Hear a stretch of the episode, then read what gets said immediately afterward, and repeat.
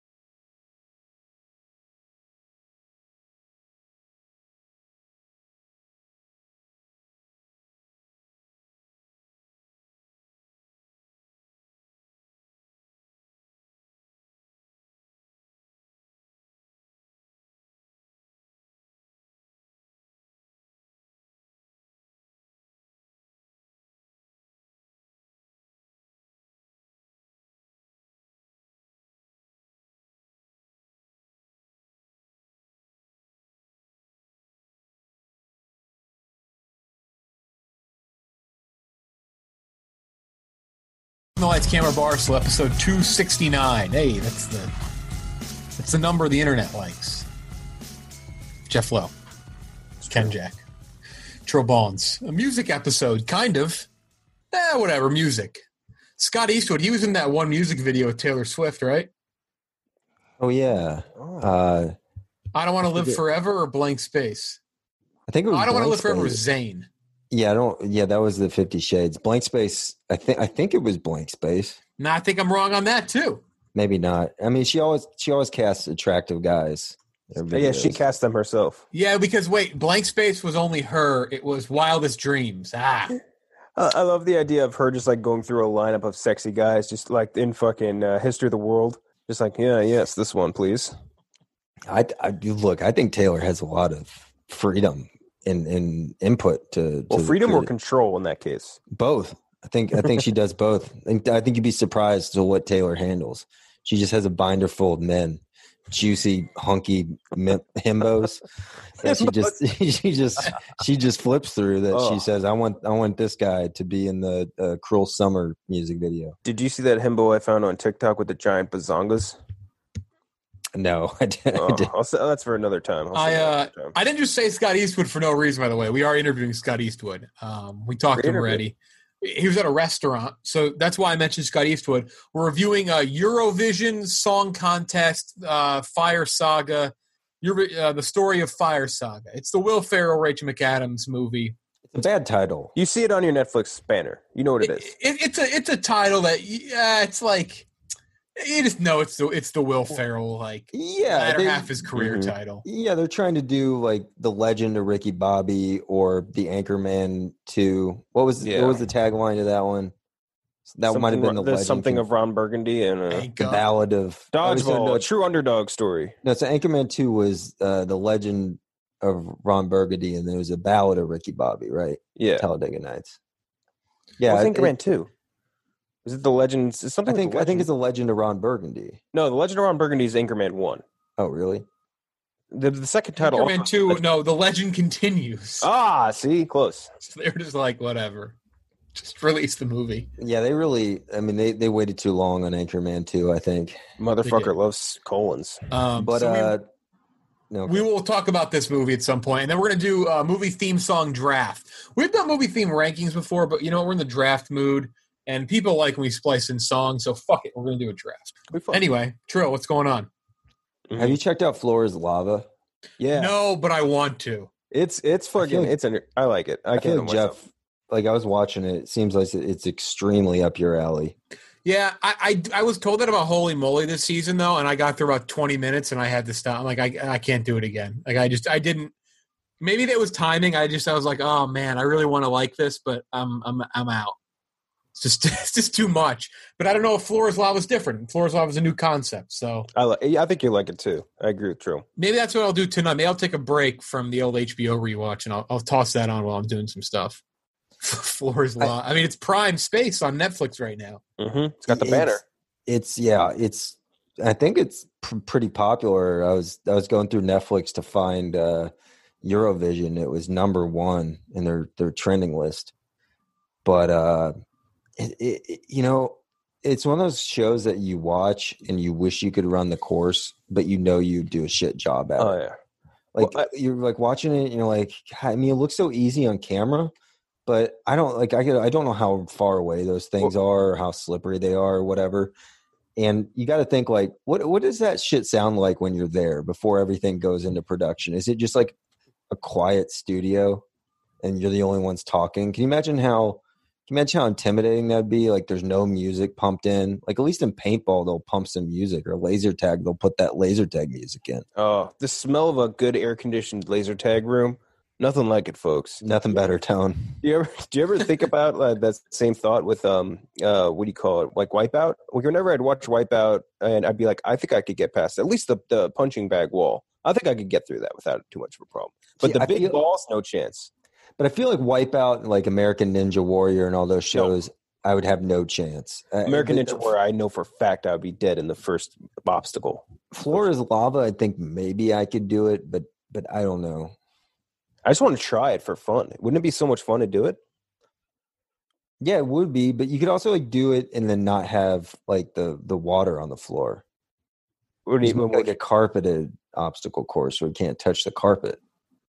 Yeah, it wouldn't be as fun. I No know, but, risk. but but if you're just like if you're if you're doing it for a team outing, like an escape room, that's I mean Oh, obviously okay. like you don't want to get you know you don't want to splash yourself with like orange water.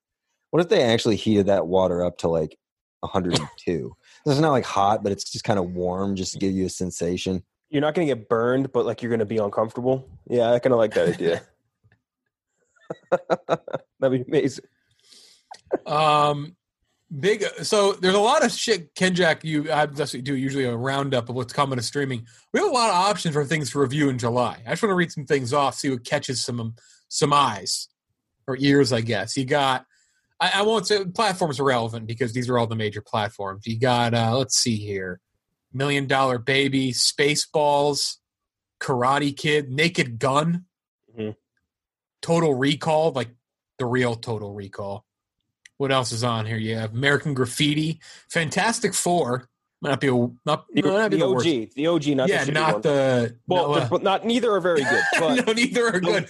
the less shitty one. One is so much worse. Horrible bosses. Oh, in time. We may have to do in time. Oh, we should do in time. That's like the. I think we've talked about it before, but it's the We've- all-time missed opportunity movie. We've talked about in time a lot for a movie that we really have no reason to talk about. um, John Q. Uh, I love what else? Is, what else is in here? HBO Dude, Max. is- when I posted that graphic, people were shit talking John Q. Do people not like John Q? Maybe not. I don't know. Dude, Beer Fest. good. Gear Fest be good. Catch if you can. Conjuring, uh, Dumb and Dumber, Kill Bill, both of them. The original Tomb Raiders, that might not be bad. Uh, what else here? Longest Yard, Mars Attacks would be a lot of fun. Uh, Os- Osmosis Jones, pass. Osmosis Jones is a great movie. I don't care what anyone says. Maybe we, we should actually we should do Watchmen. Yeah, We the should, OG we should probably do Watchmen. Um, Hulu, The Last Airbender, like like the, oh, the really M. shitty Night? M Night one. the M Night one. I said the other day to you guys, I can't believe I saw that in fucking theaters. That's It is. Oh, Uh, Oh, Spider-Man Three, Forgetting Sarah Marshall. Finally, none of those fucking comedies are ever on streaming platforms. Role models, Forgetting. I love you, man. Forgetting Sarah Marshall. So if I see some of those on there, my cousin Vinny, uh, Robin Hood's on there. Dude, Ali's on the Prince of there. Thieves too. Robin Hood, Prince of Thieves. I would. I feel like a Mel Brooks outing. How about you, Trill? There's Yeah, I'd, I'd, I'd love to talk about uh, the uh, Men in Tights. yeah, I- Men in I'd like on do- Hulu. Pineapple Express as well. That might be fun one. Is that might, might be and Swordfish too. My favorite. John Oh yeah. So we have a lot of options. Uh, things are leaving. Things are leaving quicker these days. Like Back to the Future is already gone from Netflix. So we'll we'll comb through those. Let us know what you think you'd want out of what we just said. Let us know from that list. Let us know what you'd want us to watch. But a couple of those really I are ones that I would have loved to have done, and now we kind of have a chance to do them. So there's that. We should do is fatal is Fatal Instinct on any of the streaming services. Let It's look. it's a it's a parody of Fatal Attraction and Basic Instinct, but it was directed by Carl Reiner. Um, we're going to talk about him uh, at the end of news, but I'll just say it off the top. Rest in peace. big rest. I mean, legend, dude. Yeah, it's it- on it- Amazon Prime Video. It- It's an Oh, there you awful. go. It's an awful movie. I, I think we should probably do something more appropriate for uh, Carl Reiner tribute. But I saw he directed that one. I mean, the Yeah. jerk, but he just wasn't. He was like he directed it. He's in it a little bit. I mean, he's got one. He's got one of the funniest things ever in that movie, though. The the Yeah. the depth perception thing. He yells, Hates these cans. Um, yeah, yeah. Rest in peace, Carl Reiner. That's that's. I mean, fucking legend, Mhm. legend. And he's like one of those guys that you just feel like every time you saw him, he was just like the same age too. He's looked the same age for like 40 years. It's Mhm. crazy. Yeah. Yeah. Well, I mean, also like, you know, it's it's weird like thinking back, especially with like some of these. You know, Carl Reiner. When, when was he born again? Uh, 1922, and like you know, I, re- I remember my dad like being. My dad was born in 42 because because I'm old, but like my dad talking about you know how there's really like only one TV show that people watch per night. I mean, there were a couple networks, but like you know, one show was on, and you know, it was um, what was the what what was the uh, like Laugh-In was was a big like influential show, and um, it, it's it's crazy that like those were the guys like and and, and women too, because because you also had um, oh I forget her name. I mean, I, But Carol oh, oh, Burnett. Yes, Carol Burnett. Sorry. I mean, just just like if people were tuning in for that. Like the whole direction of American comedy was set from you know folks like Carl Reiner and Carol Burnett and like they're massively influential shows that literally everybody watched. Mhm. And I mean stuff that like I don't think it would be like rip roariously hilarious today was rip roariously hilarious then just because nobody had seen it before. Like imagine just seeing something for the first time. Um, so it's, it's it's crazy to think about you know like being born in 1922 and being on tv and you know when, when carl reiner was and how much he's seen and how much he's witnessed and you know seen an entire genre and and, and uh you know grow and advance it's it's it's unbelievable I How much mean, he just, influenced too. His his influence is insane. Down Yeah. the line. just created the fucking. I mean, when when when when you're you, the only credit you need is creator of the Dick Van Dyke Show. Like that's the only credit you legitimately need, and then he had so much more on top of that. well yeah there's that i mean thing. So like I, I don't want to, you know, like I, I think um I think Jerry Stiller obviously was a great talent, but I you know, like I I knew him from when I was born. Like I knew him as uh Frank Costanza. Like that's what I know Jerry Stiller from. And you know, we probably more recognize Carl Reiner from the Ocean's movies. Mhm. Um, but you know, that's just the tip of the iceberg at the guy. These guys at the end of their careers, and they just the, the amount of influence they had. More so on Carl Reiner's side, because I think like I don't know if you could argue it, but like just in terms of production and directing and writing, uh, and being you know buddies with Mel Brooks, a, a- a, a gi- giant in in the field. So, man, Even if you like, you look at his own son, man, and influence he had on him, and like what he was able to bring to cinema. Rob Reiner, that is. He fucking, uh, you put up any of his movies, I could put them up like in like the top ten of their own decade. Like Princess Bride from Rob Reiner, one of my favorite movies ever, and like that all I think comes st- kind of stems from his, I would assume, direction from his own dad. Yeah, I mean, in, inherent sensibilities, and obviously, if like somebody hilarious was raising you, you you'd hope you you would get their sense of humor. I don't know Slightly if it funny. always, I don't Unless- know if it always works out that way, but Just like it works with basketball. that's right. I saw Yeah, it. Market Marcus Jordan. I mean, no offense to him, it's called regression to the mean. I did see somebody tweet. They're like, "Whoa!" There was a picture of Carl and Rob. Reiner. They're like, "Whoa, Rob Reiner's Carl Reiner's son."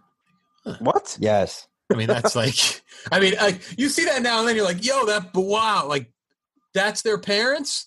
I mean, that one shouldn't be that shocking. Yeah. Like, oh, I mean, that's not that much of a mind fuck. That's well, like- I mean, but you even even think about like, I mean, when you start to like map it out and the connections that all these folks had, like, in, especially comedy in the '60s and '70s, like Rob Reiner was married to Penny Marshall, who had mm-hmm. like her own branch of extremely influential It's like coaching and branches, right? Yeah.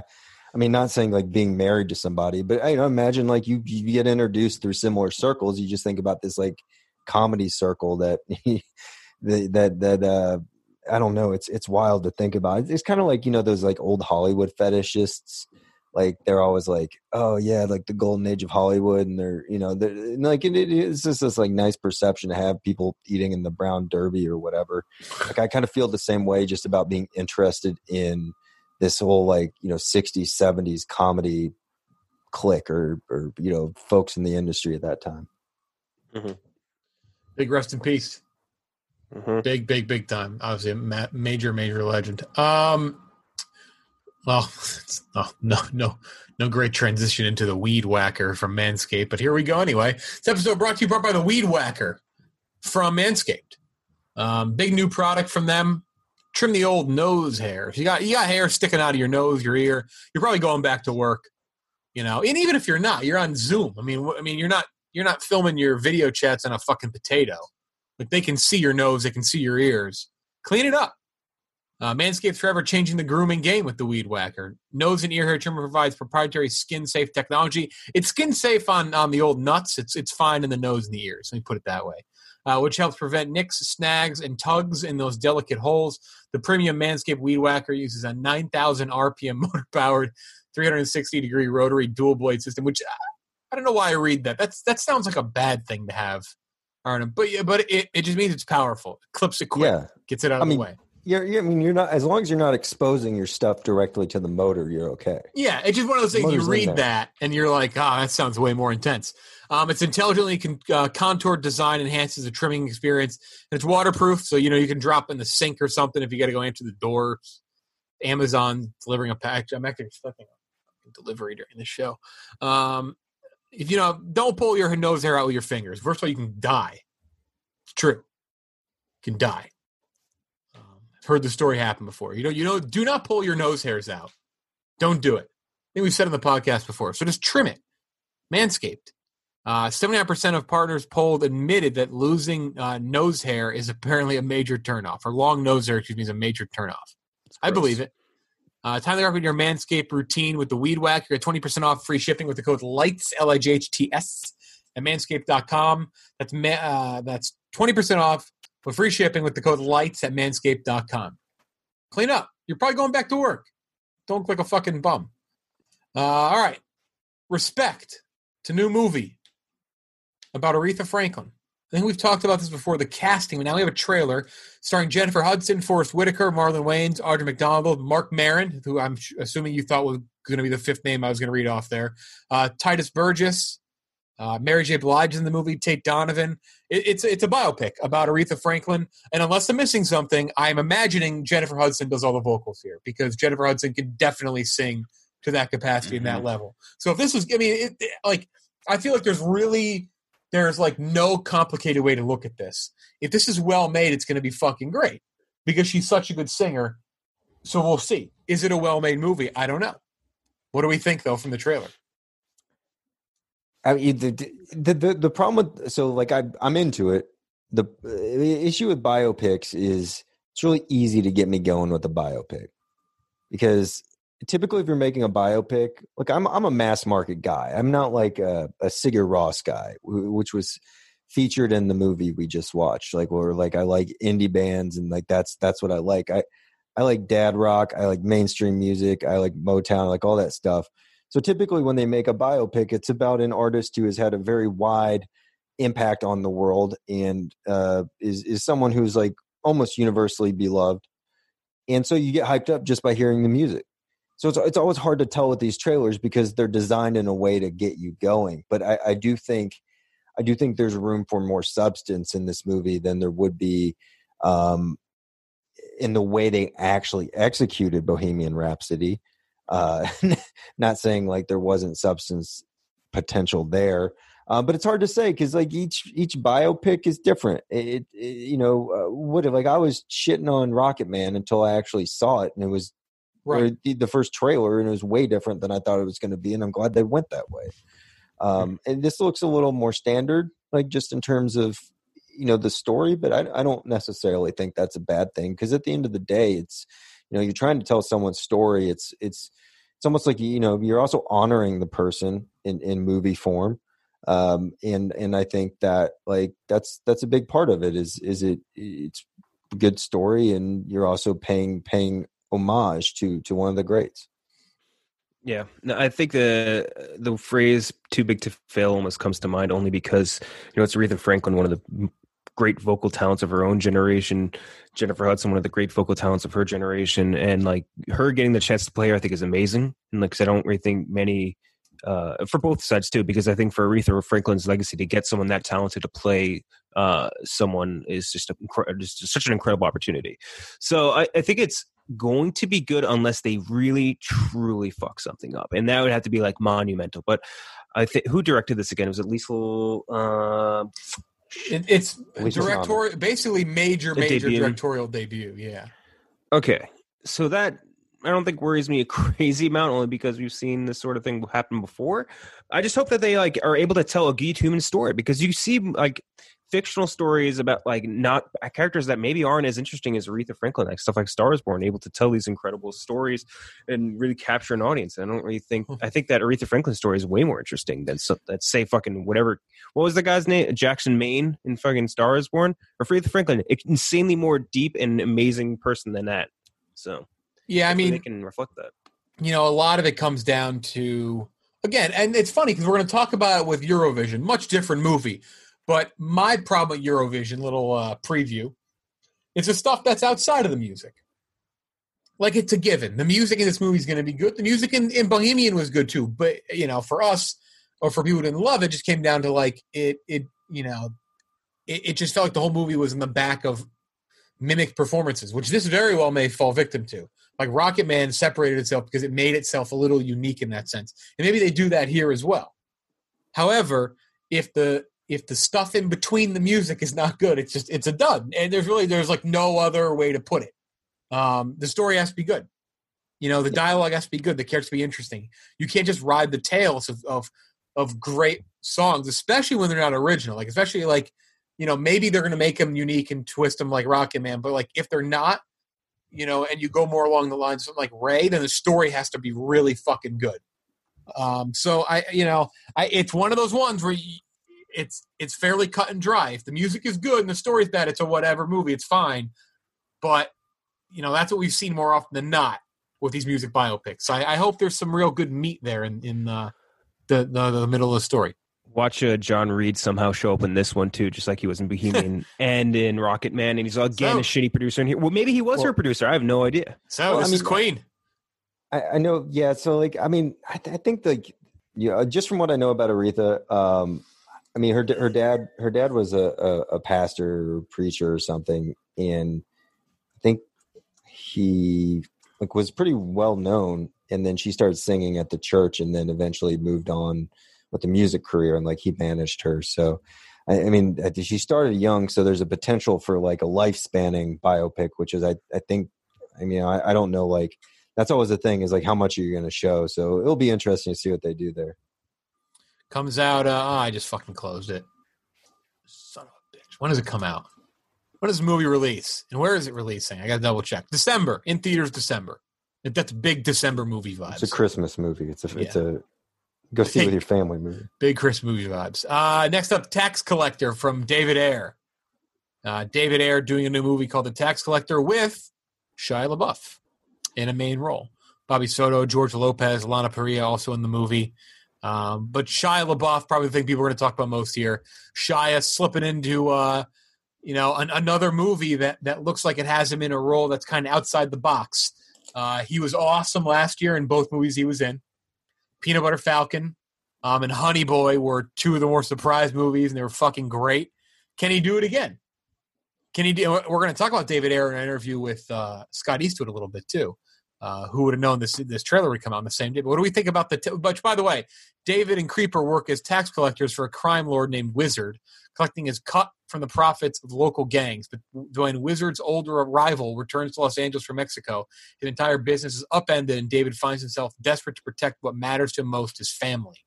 What do we think about Tax Collector? i think this looks like it whips ass That's a good way to put it. Did this not did this not have like your blood just pumping after watching this trailer I mean, yeah, Yeah, yeah, Thank you. got- yeah, It's rip off Sicario. I love that. Rip off Sicario two. To be very clear, Sicario two. I think uh, Nick Houston pointed this out, but they have the exact same trailer, almost bit for bit, like the the dual Rorschach painting of guys with guns and like the Dia, Dia de los Mu- de los Muertos like skull thing right there. So that's oh, but you mentioned um, Peanut Butter Falcon by the way. I believe um, Zach uh, Gottis, Gottsagen Gottsagen got inducted into the Academy from that from Peanut Butter Falcon, his co-lead, which is awesome. so Cool. I, I I don't know why Shia LaBeouf works so well, like looking badass, because he should look like a twerp in this suit and these sunglasses, but like he, he pulls it off well. Um, and I mean, obviously the rest of the movie looks great. I just think it's funny that they're like, you know, collecting taxes from all these gangs and then surprised when somebody turns on them. Mhm. It's like now it's time to get revenge. Like get It's revenge for what? You you're the bad guys. At least the that's the way it made it seem in the trailer. I don't know. They're But the guy had a IRS family. collectors. Just boring. It looked it looked sweet though. It, it did it it definitely activated that some something in my brain that's like, yeah, this is this is Training Day versus Sicario. Sicario two. Yeah, Sicario Sicario too. Sicario one national treasure. Sicario two not so much. I continue to very much root for Shia LaBeouf. It is cool to see him have this turn because he was. Con- I mean, he's considered a joke. He called himself a joke, basically. Like I'm not famous. He went through all those like weird moments and red carpet things, uh, and now he's kind of found something here with his career and like a passion that has bought like to get two fucking killer movies in a row. So I'm going to trust him here. Well, lo- the the, the Shia Sans is uh, is is alive and well. Songs are really cool in it. The I feel like the trap Hispanic remixes, they were sick. I want to note Yeah. that. I love good music. I feel like it'd be tough to transition like as an actor from being that 22 year old actor, like even Shia, like he's a kid actor, right? He was on um, Mm-hmm. even Stevens, and you know finding that transition from kid actor to adult actor. I mean, in, in all the different phases, because it isn't like he just disappeared as a kid actor and reappeared in the tax collectors, a 30 year old adult. He's been in movies ever since, but you're right. It was kind of like his late 20s period that was like, what am I going to do? What what role am I going to be? I mean, he got thrust into this this this insane fucking franchise with Transformers. Then he gets put into an Indiana Jones movie. Which, which, by the way, like I, I, I think that would. I mean, I don't want to put words in Shia LaBeouf's mouth, but like after after reading about like what Megan Fox said about working on those movies, I could see how that would put a bad taste like for a young twenty something working in the industry, just like exposing you to what a fucking meat grinder it is. Mm-hmm. well, also and like right, and but and then but then add on to that, add on to Indiana Jones, right? I'm not saying he had a hell experience, but it was a remake that got a lot of shit. People hated his character. He's in a Wall Street sequel. Remember, Wall Street Money Never Sleeps. Oh yeah. And the money doesn't that- sleep though. That I mean, that was the most important part about that movie. 'Cause If you remember, there was a scene where Michael Douglas walked into the money's bedroom, and the money was wide awake with the lights on. Mhm. And it, it was a little on the nose. Gordo, the, the haircuts, they don't get there. They cost too much now, Gordo. What are you up to, Gordo? What an absurd deleted scene. Uh, it's just you know, like did he's clearly found that these more unique projects suit him better, and I like that. He, he- he has he has like an artistic twinge to him, right? Like, Well, what, you, he- you remember what his turn was? Do you remember where like the, the vibe kind of changed? was was it when he was doing that, like watching in the movie theater by Right, like I'm, am I? I might be wrong Or on that. Feel watching to- watching all his movies or whatever. yeah, that's when people kind of like, oh, like, like I don't know, like there was there was a, there's a different sentiment about Shia LaBeouf that happened right when like when that happened. Like people were like, oh, like I don't know, kind of humanized him more because he had gone through all those like kind of weird things, and people were like, oh, Transformers kid's got like a bag on his head on the red carpet. And then he did that, and ever since then, it's been a little different the way people talk about child LaBeouf. And then when you come out with these awesome movies, especially one that is like autobiographical, that was pretty personal, um, it's it's it's neat to see. Rooting for Shia. Passionate dude. We love that. Yeah. Um, here we go. Uh, people were surprised when we tweeted this out that this was real. This is real. Jason Momoa is going to voice Frosty the Snowman in a live action version of the classic Christmas character. By the way, the Frosty the Snowman cartoon is a fucking weird movie. I don't know if anyone's Creepy. watched that recently. Creepy as hell. Very strange. Not as weird Very, as Blank. Check. Just rewatch Blank Check. That's the horniest fucking movie I've ever seen in my life. It's it's also not as creepy as the Nesty snowman. To be clear as well, the Nesty uh, snowman very scary looking. Oh yeah, that's true. Yeah, One yeah. that Trill brought Blank. Blank Check is fucking. Whew, that's a that's a bizarre ass movie. Um, but yes, The title Momoa. itself sounds horny now that I think about it in retrospect. Yeah. Hey, I got a blank check here. I I can't see Fro- I can't see Momoa voicing Frosty. I don't know what it is. Frosty's like this jolly, over the top, like kind of guy, and, and Momoa's voice, like I It's too like cool. Unless they do like a like bat. a that's cool. yeah, but unless they do like a what's like a twisted retelling, and not like twisted in the sense that He's a shredded snowman. but you you know what I'm talking about? Like kind of just a funnier, like like almost like Shrek, right? Shrek, Shrek's it it's a it it's a twisted take on a lot of old fairy tales and fables. The guy who screen who was a screenwriter for Elf is going to do this. Okay. So I, I could see it if like Frosty the Snowman was voiced like Jason Momoa, and he just you know he wasn't like the Frosty from the cartoons, but was kind of just this like snowman who's seen enough of this shit. He's just he's just very gruff snowman. He's made from the snow on a skiing resort, and he's like, "So many people shredded on me, I decided to start getting shredded myself." He's kind of like Rocky Balboa in this sense. Many people have made this voice comparison. A lot of people have said that. You know, you know, Sylvester Stallone's supposed to have a high IQ. I wouldn't doubt that at all. I he mean, made the Expendables. You got to be is he is top five best people that I met at GMA. yeah. Stuck around, talked to everybody, everybody, just like the nicest fucking guy. Great really good dude. I feel like he's a guy who's never really like. I feel like he's tried to keep his profile low in terms of how smart he is. You know, what Well- I'm saying is like so people always underestimate him. Right. Yeah, Like yeah, I Buffy. could see that. He also the thing about it too, like like what's the most like I mean, obviously he's been in many iconic things, but I mean it's it's Rocky. Like he's he's built this like he's an oh, iconic like he's a role model like he's a movie character role model and the character is an underdog. And I think he embraced that. I'm not saying it's the only reason he's nice. He's probably nice before Rocky. He created. He, it's his character mm-hmm. too. Yeah. Right. But like it's yeah, right. Like so, like I think he's like, and uh, you get that with like Mark Hamill's kind of the same way. Like he kind of acts like Luke. Like that's how he treats like fans and stuff. And that's exactly like when when I got. I mean, I was I I didn't meet him for very long, but when I got to meet him, like you get that vibe. Like that's just Rocky. That's just fuck. That's awesome. Like that's really cool. And you get that a lot with the older actors too. Aaron, uh, I almost said Aaron Andrews. Uh, Julie Andrews is like that. I mean, Julie Andrews is fucking like royalty, hmm but like treats everyone like she's everyone's Speaking mom. of Jason Momoa, Yeah. so she played the hentai monster in Aquaman. Don't forget. that's true. She did. She did. Um, but you get that with a lot of the uh, older actors. Let, and let actresses Troll do this impression, Jeff. He's been working, trying to do it ten times now. You've been trying to do it? Could you Like, put the, could you, you meet him in the break room at G, GMA? Could could you put the cords in the the drink machine? My watch is too big. it's worth it. oh God. well, just use just use your other hand, Rock. No, using my coin hand. Mm. my coin's in my right pocket. I have to reach across my body to get the coin. I don't have a change purse. Uh, uh, one note on this movie. I'm not going to get into this too much um, because I, I, I let- let's have more come out on this before we talk about it because it is it's fairly it's a fairly like large accusation. But Ray Fisher, who plays Cyborg in Justice League the other day, tweeted that he takes back any nice thing he said about Joss Whedon because he made a comment about him at Comic Con, like, "Yeah, he was great." He goes, "I take all this back." It's like, all right, it seems like an it seems like a bizarre Snyder cut promotion thing. Then today, he just fucking tweeted out, "Joss Whedon on-set treatment of the cast and crew of Justice League was gross, abusive, unprofessional, and completely unacceptable. He was enabled in many ways by Geoff Johns and Jon Berg.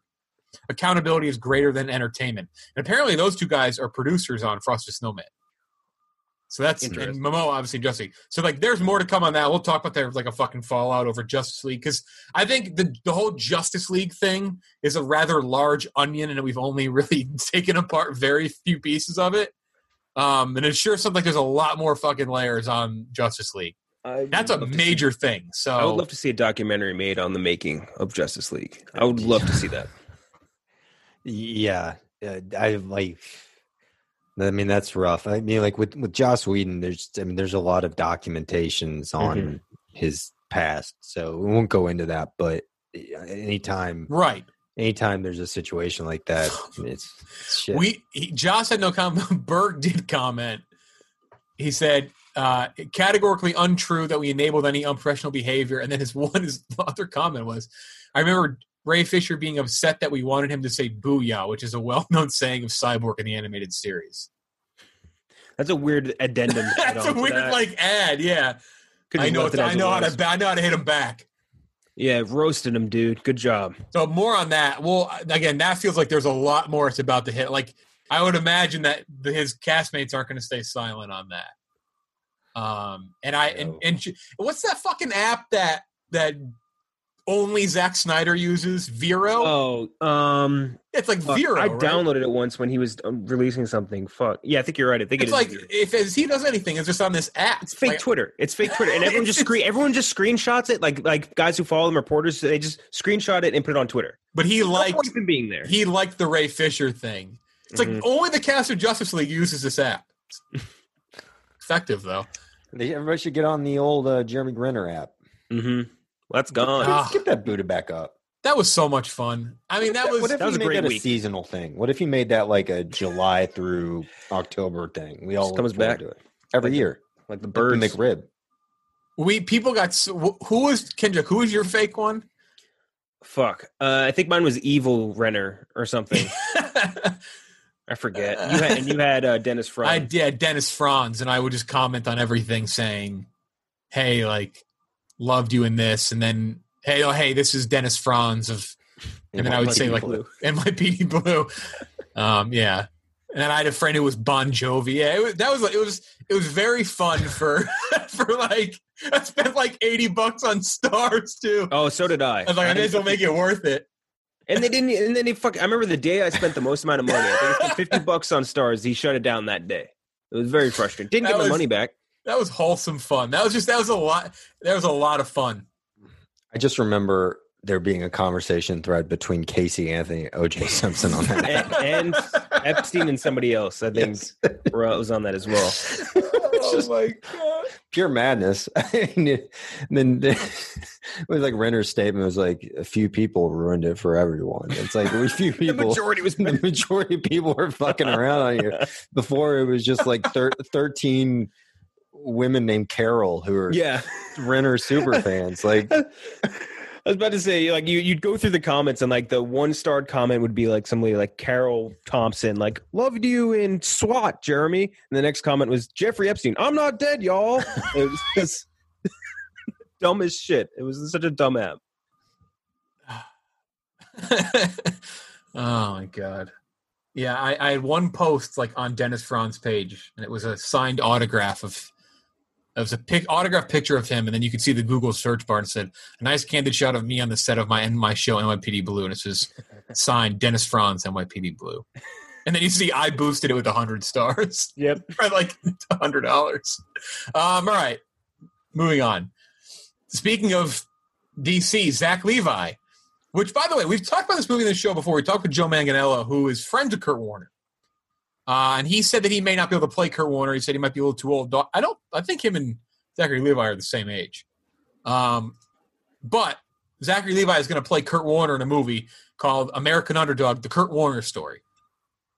Um, a lot of lot going on with Kurt Warner's story. I'm not saying like controversial things, but like he he has an insanely crazy life and career from Northern Iowa, you know, failing out, and then he's in the Arena League. He's bagging groceries, and he's winning a Super Bowl. Then he's failure with the Giants, and he's almost winning another Super Bowl. Then he's in the Hall of Fame. Uh, so we'll see. I don't know how good this movie will be. Zachary Levi looks like he could play the part for sure. Former Chuck star Zachary Levi. What do we think about the Kurt Warner biopic? I, you know, it's fine. I, I, I don't think that story's interesting enough to make a movie out of. I don't. I don't want that to be a hot take. I'm not. I'm not trying to slight I don't think it Kurt. Warner. I. I just. I don't. Th- I don't feel like that. I mean, I think like him being good was the aberration, but I think there are a lot of guys who, you know, are good football players and have to go play in other leagues and then have to work other jobs at the same time. It's just kind of like him getting the opportunity maybe was an interesting story, but the problem is is like that's a scene. So Mm-hmm. uh, you know, you know, like I'm, I'm not trying to shit on him. I think it is a, a cool story. I think it's a, a, a maybe a thirty for thirty, but like I'd rather see it. This is another thing where it's like I'd rather just watch the actual documentary than than a dramatization of it. Yeah, like I I feel think a two hour movie. Good documentary, but he has got to go to football life on NFL does. Network. Yeah, I But think th- that's- that the should problem stand. though. I think the problem though is that like the story, what's so great about a story, it like it takes place over so many years. I don't know how you consolidate all of that into like a movie that becomes like is good, right? And I think it's really going to be hard. You're going to need a lot of money to get the certain amount of rights, and if you don't get the rights, I think it's just going to look like shit, and people aren't really going to resonate with it as well. I mean, it sucks too because, like you said, Jeff, I mean, Kurt Warner's story is insane and very, very cool. It's just I don't know how you consolidate all of this life into a watchable film. That's And like I may be missing something, but I, I think the biggest thing is uh, the lead up to the first Super Bowl is crazy, and maybe that's the movie. Maybe the movie is just the first Super Bowl. Maybe that is the Northern Iowa Arena bagging groceries. It's like Bowl. Jobs. Right. It's, it's like the Jobs movie where it's like three big games in Kurt Warner's life. He's Well, recounting. let's let's excuse me. You mean Steve Jobs? Yeah, that's Steve Jobs. oh, sorry, Yeah. my bad. You're Which thinking uh, Jobs is the Ashton Kutcher, and you know, let's be let's remember Jobs lowercase j. All lowercase. Yeah, That's the key. Stylize that movie properly. Jobs Yeah. with the Z. I mean, if this was written by Aaron Sorkin, that's a different story. Jobs. That's the iPod Nano version of the story. It's the It's the Stooligans. the guy who founded Zune. anyway, um, yeah, I look, I, I'm obviously not trying to shit on Kurt Warner, but I, I, I this like weird thing where I'm like, maybe I just know too much about the story to to like be optimistic about how to execute it because it's it seems like it's already tough to make a, a sports movie that isn't just like roll your eyes into the back of your head cringeworthy. And and it's it's going to be hard for this movie to not go into that territory for me like how do you make this without going how like how do you make this nuanced enough where it doesn't feel like over the top? Like you know this Kurt Warner's never played football before and he's at a Hy-Vee. We got we got to check this guy out. He's in the parking lot throwing footballs into a, a, It's invincible now. a paper bag. Hmm hey Dick Dick Vermeil you got to you got to check this guy out Yeah, I don't know. I'm not crazy optimistic again because this is coming from Lionsgate. I don't think they're going to pump a lot of money into this. They're not going to get NFL rights for it. I don't think, and it's like it's they're going to do it like it's, it's halftime at the Super Bowl, and he's like, "Oh, let me think back on all the things in my life get that do this." rights, though. I don't know, man. it- You it just- cannot make this movie if you have to do like the St. Louis football. I mean, you can't make it. You absolutely cannot make this move. you can't get NFL logos. I, I, I don't know why they wouldn't get NFL rights because if, if if they were to do this, they'd want to do it big and they'd want to make this like an NFL Films co-production. Like almost, I don't know what the, what it was with Draft Day, but like that was obviously like NFL propaganda, and and this It seemed like literally was, NFL we propaganda. Told. Yeah, Well, this is this is also uh, what do you call it? Coming from like their Christian film subdivision. So I don't know if the NFL is going to want to like wade into those waters right now. You know what I mean? I, I I'll tell you what. No disrespect to Zachary Levi.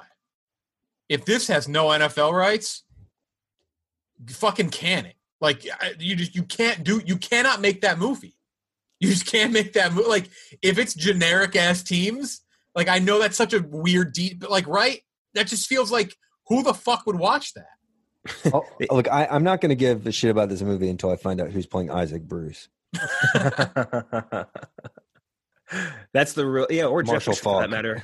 Who's playing Jeff Fisher? Until I know who's playing Ricky Proehl, I will not watch this movie. Tim Cook's playing Dick Vermeil. Who's playing Jeff Fisher?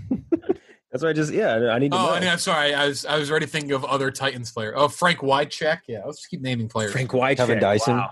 Yeah. Dyson, yeah, that's the guy who made the. What if what if it just turns into the Music City Miracle movie? They're like, and that's it. Then Kurt Mm-hmm. Warner won a Super Bowl. Whatever. Just halftime, him thinking back on his life, and What if they get the Game. NFL rights, but they can't get the rights to the Arena League? They can't get the Iowa Barnstormers. They got to do like some generic Or ass NFL Europe. teams. It should it, actually the movie should start with like them getting their ass kicked by uh well they didn't get their ass kicked, but getting beat by the Patriots.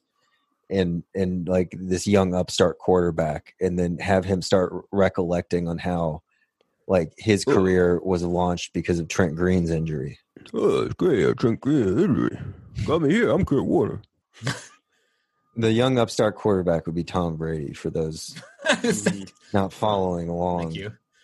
Yeah, I, Like, I, I, I, mean, I'm not Jamie Foxx here. I can't give you a good pitch. I and not because I hate the Steelers because I'm a Browns fan, but I, I still do wish Kurt Warner won that last Super Bowl. That would Yeah. be fucking amazing. But you know, maybe that bittersweet end is is what ties the movie together because it is still. I mean, it's like the, again, they had three of the top five plays in like NFL history in that game, according to ESP, uh, according to the NFL. It's the greatest game ever played, if that's how we're going to measure it up. So It wasn't insane. The Hines Ward catch and the James Harrison return are two of the craziest plays I've ever watched live. The- like those are the most insane things I've ever seen. Actually, it was But not Hines Ward. Sorry, Santonio uh, Holmes. Santonio Holmes. Yeah. Oh, and the Fitzgerald. I mean, the Fitzgerald touchdown was like, yeah. yeah, fucking the whole game was I've ever seen live. un, was unbelievable. And Bruce Springsteen uh, slid into the camera with his crotch at halftime. Come on up for the rising. What if they get Come on up. they do the they do the Super Bowl they lost to the Patriots and they get Bono to come out and do the fucking halftime show. Oh, Yeah, but that one was emotional because that was the post Yeah. 9 11 Mhm. one. The big banner behind him. Big yeah. banner. That was neat. I mean, Very. I mean, that's still one of the best. Um, but uh, yeah, I, look, if it's the Christian line making this, uh, I don't want to, you know, it's hard to make a comment on that without like saying, you can be mad at us if you want. It's- I, I know you can say. I mean, it's going to be the overwhelming theme of the movie is going to be like his faith and like how and like he has creative control. So like he, it's going to be about his faith. those So- movies have made a shitload of money. By the way, those I Yeah, like, uh, I can um, only imagine. And Yeah. the Chrissy the Metz Chrissy one. Metz water But- one. that goes back to my point that they those all had a like five Yeah. million dollar budget. So like having that and making a, a tangibly great movie about f- the NFL, I don't see those two things. Um, but, um, They need a um, I don't see budget. Zach. Le- I don't see Zach Levi in that. If that's Yeah. if that's like if that's the budget, They're, then they like, can. You cannot make if you don't get the NFL. Like imagine like they made Miracle. Not that you could get the rights to the USA, but actually they made Miracle and it was like the boys upset the riot. Like it's not We even. get the USSR rights. We got her real cheap. Nobody's using them anymore. Uh, um. All right. Moving on. Last two pieces of the news. Uh, Beavis and Butthead revival Hell yeah. getting a two season order. Comedy Central. Excited? Uh, are you guys? I'm not a Beavis and Butthead guy. I love anything Mike Judge, man. I do like Mike Judge. And not that I didn't like it, just not something I grew up with. Be- Beavis and Butthead, yeah, it, it's uh it's one of the shows I, I don't think's aged well, but I, I think there are moments of the show that are still very funny and have aged well. And the other thing about it is when you go back and rewatch them without the music videos, like some of the funnier comments were in the music videos, but it also Mhm. fucks up the flow of the show because they're like ten minute shorts basically. Um, but it, I, the revival they did like ten years ago, I thought was pretty solid. Agreed. I, I think the it kind of gets overshadowed because King of the Hill I think has held the test of time very well, and Beavis and Butthead is not because I think it was more topical. And mean that's just that's a shame because I do think Beavis and Butthead was very funny for the time it was made, and I do think that they have the opportunity, especially since Mike Judge is coming back to oversee it, uh, the two seasons and the spinoff. I think it has like a potential to be good. Well, yeah, I, I- I think. I mean, the the whole thing about like Beavis and Butthead was that they were you essentially kids, teenagers left at home with no parents. Your parents are off somewhere, like working, because they're, they're they're like the Gen X slackers, like a disaffected, dumb generation. Mhm. And so I think I think that's still really relevant because I think we're dealing with uh, multiple disaffected generations right now. Uh, I wouldn't say dumb necessarily, but um, I, I think Mike Judge could find a clever way to like tie it in to make it relevant to like a new, a new generation. Maybe you know the Beavis is wearing a Supreme shirt. What are they watching though? Well, Because there's no. weren't they supposed to be aged up in this one though? Like, isn't that? I, I don't know. It's I supposed to. I believe it's supposed to. Let's see. Deadline reports Comedy Central has inked the deal. Blah blah blah. The revival has received the two order. Uh, uh, bu- bu- bu- under the deal, Judge will write and produce a revival. Okay, so I've I've continued to not find the details. the reimagining is part of a planned programming shift to com- Oh, I didn't know that. Comedy Central. I, I I I think you're right, but now I cannot find where I read that. I just saw that it was geared to millennials. That's that's what I saw. I mean, I, I think I like I would find it funny if they aged Beavis and Butthead up and they weren't like dumbasses, but yet they're still kind of dumbasses. Mhm. But they just had had shitty, just cubicle jobs. I mean, I know uh. Mike Judge has been there before, so who knows? But um, I mean, they could still just do Beavis and Butthead as they were in like a more modern setting, and I think it'd still be like pretty relevant.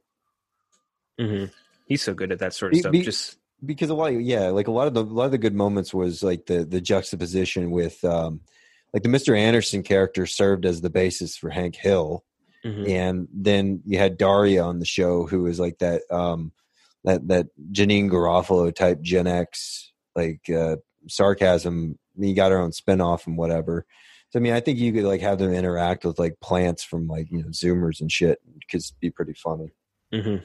agreed. Uh, then Curb Enthusiasm coming back for season eleven.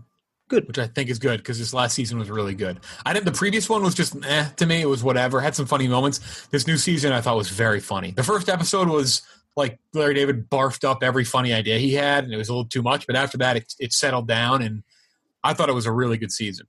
Thought it was that was really funny. do funny. you think it'll be quarantine focused I, I would assume it's about like life in quarantine, right? You Yeah, gotta think, like maybe. it involves that stuff.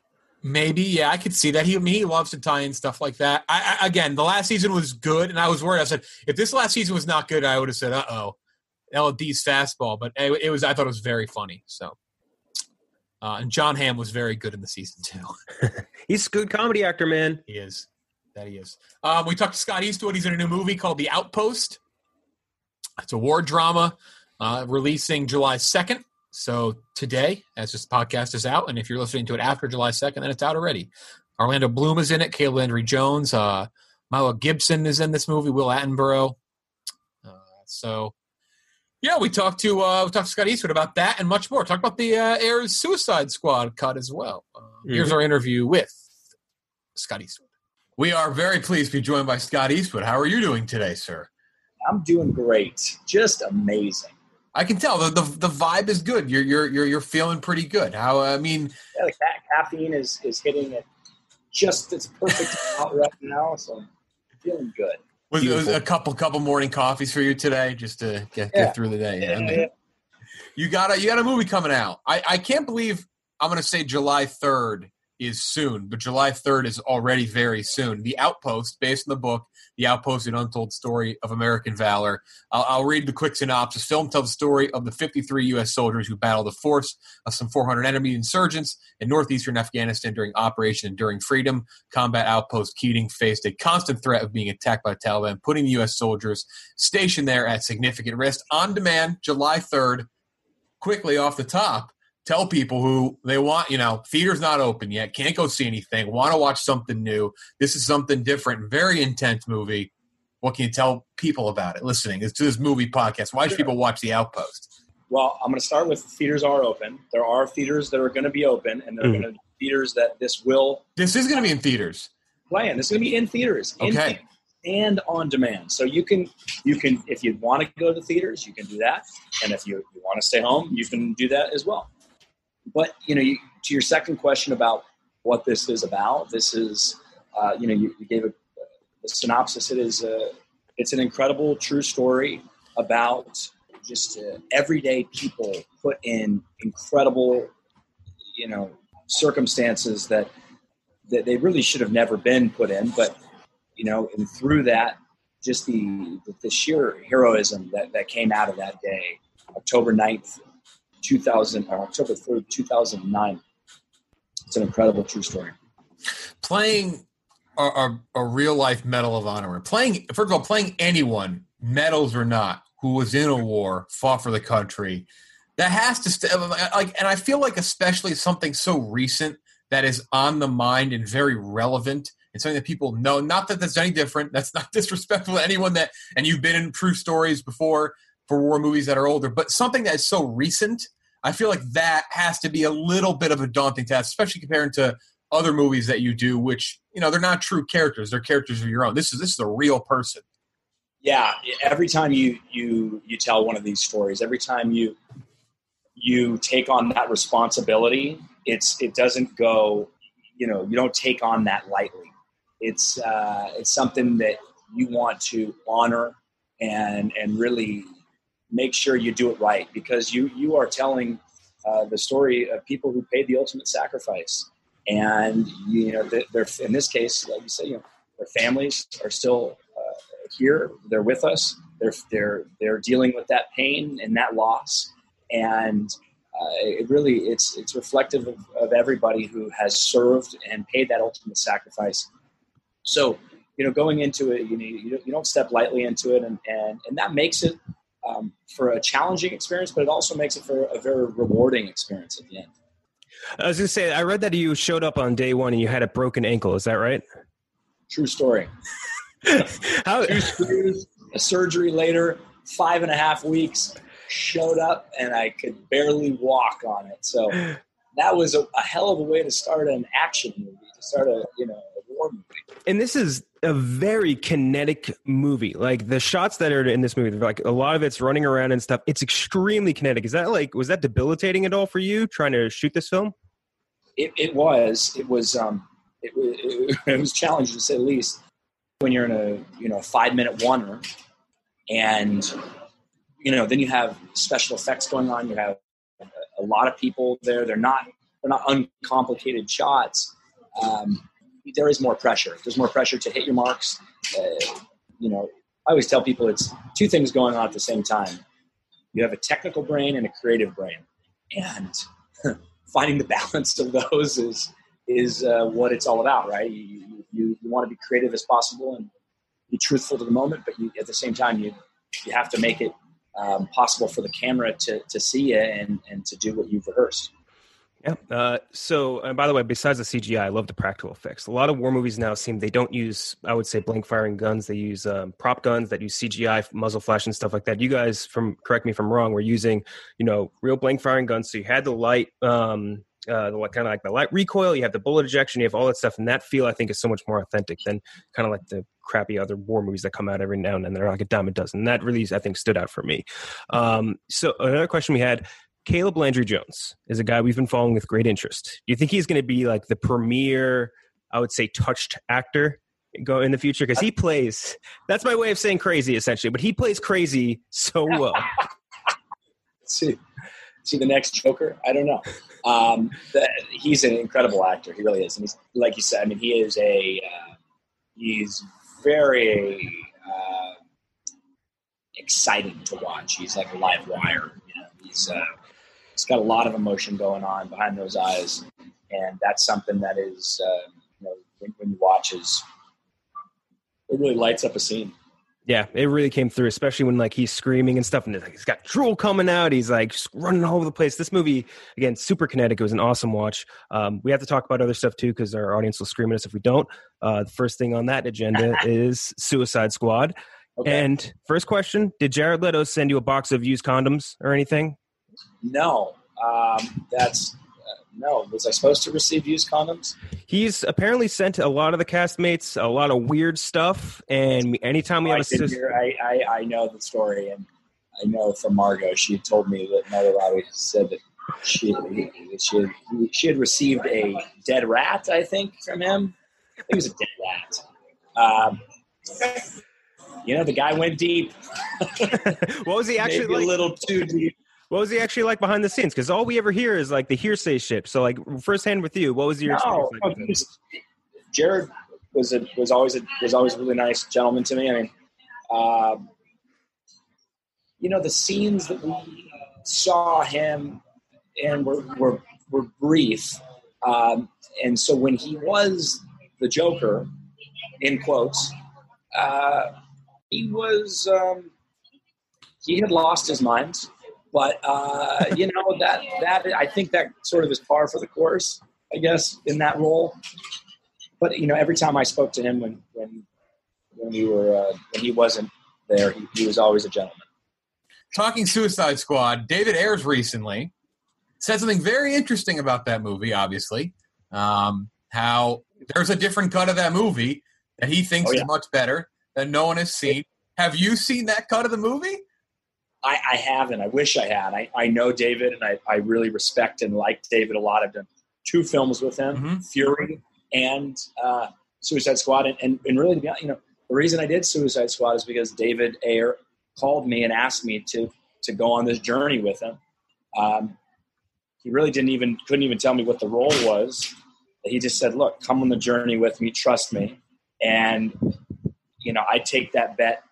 Uh, you know, ten times out of ten, uh, going on a journey with him. And I, I do, I do think there is a version that that uh, you know, a version of this story that he wanted to that he wanted to tell, and and the powers that be probably influenced or or wanted to go in a different direction, and that's a that's a bummer, you know, sometimes because you know why why even choose a filmmaker that's like that is as Mm. strong as David Ayer, right? He's a he is he has got his point of view, and you're going to know it going to war with him. And I think that that's uh, you know you want to just bet on those filmmakers and let them do their thing. Um, but you know sometimes the powers that be got a medal. Uh, I don't know. Well, well, that that's interesting because like the creative process, obviously, like is there a point in that process? Maybe with Suicide Squad, maybe you've seen it with other ones, and I'm not. I, I don't want to tee you up to you know hit, to take down studios here, but like, is there a point No. where you see a movie and like Suicide Squad is obviously a very good example of that, where you're like, wait a second, I feel like that wasn't really what I shot. Like, is there kind of like a like a, a big sigh of like disappointment when that happens? look, I think every time you go into making a film, it is a it is a collaboration, right? There's a different movie made um, on the script, you know, before it's even shot. There's a different movie that was shot, and there's a different movie that was edited, and you know, in, in every part of those processes, um, the movies can change, and, and that's that's what happens sometimes. But um, and I think the bigger the movie gets, the more voices there are in the room, um, the more money's on the line, the more pressure for it to to do, you know, to to be received well and to do well and to ultimately, you know, return profits to the shareholders and the people that are in- investing in that project. So I understand it from all aspects. You know, the smaller the movie, I think the more latitude people get sometimes to to make the movie they want to make. Well, that's uh, we're hoping to see you again in Suicide Squad on HBO Max, then alongside the Justice League Snyder cut. We'll hope that we'll hope we get a chance to see a different version of that movie. It's, if there's a better version of it out there, I, I think everyone would want to see. I, I totally believe it. I, that makes complete sense. Yeah, complete sense. They, uh, so this is obviously a huge franchise, Suicide Squad. It's big in the DC film universe. Is there any, and you've been in this and the Fast and Furious universe. Is there any other big franchise you would ever want to join, like the MCU, Star Wars, Mission Impossible, just uh, you know Jurassic World? There's millions out there. Is there any other big one you'd want to join? Uh, there's a lot. Uh, I- you know, I grew up on Indiana Jones. Oh, okay. Ooh, you'd be a great Indiana Jones. Oh my God. Yeah. Would you want to be indie, or do you want to be like uh, one of Indy's Dude, friends? Let's let's start that. Let's like let's make that a movement. You know, let's make that a thing. Yeah. Uh, I look. I love. I love Harrison Ford. I love those movies. They are charming. They are adventure. They are. Uh, you know, they're movies. They're movies from the eras of movies that made me want to make movies. Um, I love. I, I, I do love. You know, as far as comic book heroes go, I, I love the anti-hero. I'm a big, a big, you know, uh, Wolverine guy. I'm a big, you know, I think characters that are dark, characters that aren't perfect, you know, those are the characters I like. We're all we're all fucked up. We're all flawed, you know. Well, we, we can if you want us to clickbait Indiana Jones, we'll do it for you. We don't mind that. We don't. You just have No to promise if you get a role, you come back and you talk to us about it. That's the only. Hey, That's, I'll, I'll talk to you guys anytime. Um, you did mention though war movies. I just want to get back to war movies quick because you mentioned David Ayer, you mentioned Fury, um, Flags of Our Father. You've been in war movies, and you have so you have Fate of the Furious and, and Suicide Squad on this side. You you have movies like that, but then you have war movies too. And I know Fury underwent a fairly long training process for that movie, right? Um, beforehand. Yeah, we did. Um, we you know we did some training, um, and that's that's typical. That's not typical of when you do war movies, right? That's that is, I think, uh, you know, you you you, you got to go through some sort of basic training, right? I mean, especially when you're doing a, a period piece, you know, World War II, you gotta you gotta digest everything, everything from the way uh, you know basic training back then was much different than it was than it is now. And the weapon systems were different. Uh, you know, you, you just go through that type, you know type of stuff. That's all part of it. You know, but it's like it's funny because I feel like like what's the mindset prepping for like you know a Fate of the Furious? You're gonna have to step on set with an oiled up The Rock. You know, Yeah, Vin Diesel. You of still, I mean, baby oil, right? lots of baby oil. any any tia what is it Teremana tequila on set for that movie? The training still has to be intense. Yeah, yeah I yeah, no, I mean, it's not. No, it's. I think it's it's not as intense. No, if you're doing Fate of the Furious, you're doing a, a fun movie like that. It's it's it's fun. You know, luckily I have uh, some experience with with firearms and, and tactical training, so that's something that comes, I think, uh, easier to me. Um, but you know, you, yeah, you go into those films, and I think you get a little bit more latitude right? You know, and, and, and you're there. You, you're still working on stuff. You still have military experts. You still have, um, you know, you still have people that are making, you know, you know, you look good and, and, and do the right thing, but you get more latitude. Those are fun. Those are fun films. You know what you got to do? You got to release one of those videos like Keanu released. Did you ever see the video of him doing tactical training, like running through doing a gun course? You got to do one of those and record it and release it, and it'll go super Okay. viral like everyone else does. But then at the end, get the whip, get the whip out like Indy, Yes. and that's kind of like the hammer moment. They're like, "Oh my god!" Or a guy comes out with Like a a- with, with, with a Whip. sword. Oh, oh, I get the. Uh, I was like thinking like like an S and M whip. no, no. I mean, you can, but no, yeah, the. Indiana Jones Of course, whip. Yeah, yeah. comes out in a leather daddy suit. Yep, that's Scott Eastwood under the mask. We promise. Uh, la- Careful what you wish for. last thing, uh, we want to talk a little Pacific Rim Uprising, a movie we talked about it a lot. Were you aware at all in that movie that in the script it called for Charlie Day to have sex with an alien's brain? I did say that. Did I? You mean in the in the original script? In the yeah, were you aware in the script when you read it, when you received it, presumably, did you see Charlie Day has sex with alien scene, alien brain scene? I don't remember. Um, still would have done the movie reading that. I would have liked. Yeah, I want to see Charlie Day have sex with alien brain.